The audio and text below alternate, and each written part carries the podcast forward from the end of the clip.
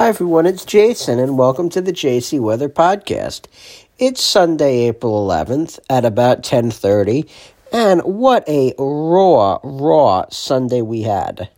We had a high temperature just in the upper 50s, a little below average, but that was at 10 o'clock this morning. Most of the day was spent right around 50 degrees. And we had about a quarter of an inch of rain during the day today but we're still actually in a little bit of a rainfall deficit. In particular, if you look at the season, we are 2.4 inches below average in rainfall in meteorological spring. I'm going to try to make some of that up this week, though, with the blocking pattern that we're in.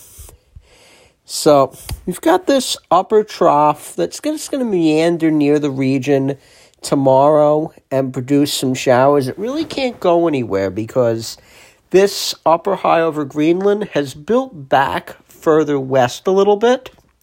So that's what's slowing down the progression of this storm. We're not in a, that good spot where we were last week, though, with the block. So we're also going to have a frontal system stalled to our south, and that's also going to be the focus for some weather this week. So the low on Monday is going to slowly sink south and east for Tuesday and definitely into Wednesday. We're going to have a brief ridge build in. Those are going to be the nicer days of the week. And then the next upper trough is going to dig in by Thursday. That's going to set up just west of us. So this time it looks like a surface low is going to form near the vicinity. And this is going to be another one of these systems that cuts off from the flow and meanders. But this time it's going to be doing it right in our neck of the woods. So we may not clear out much on Friday. So for your Monday, we're looking for cloudy skies and about a 50% chance of light showers through the day, maybe favoring the afternoon a little more. And it'll be cool with highs in the upper 40s to low 50s. That's about 10 degrees below average, and we'll see lows in the mid 40s.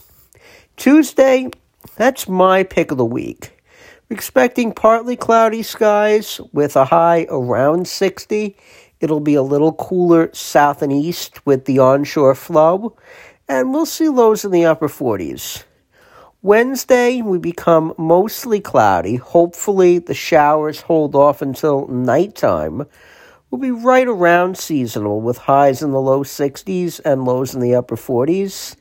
And then Thursday is a mostly cloudy day with a 50% chance of showers. Looking at highs in the mid 50s, lows in the mid 40s, and more rain Thursday night.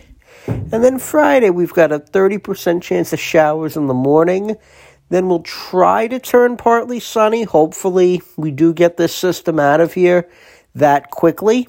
We'll see highs in the mid 50s and lows in the low 40s.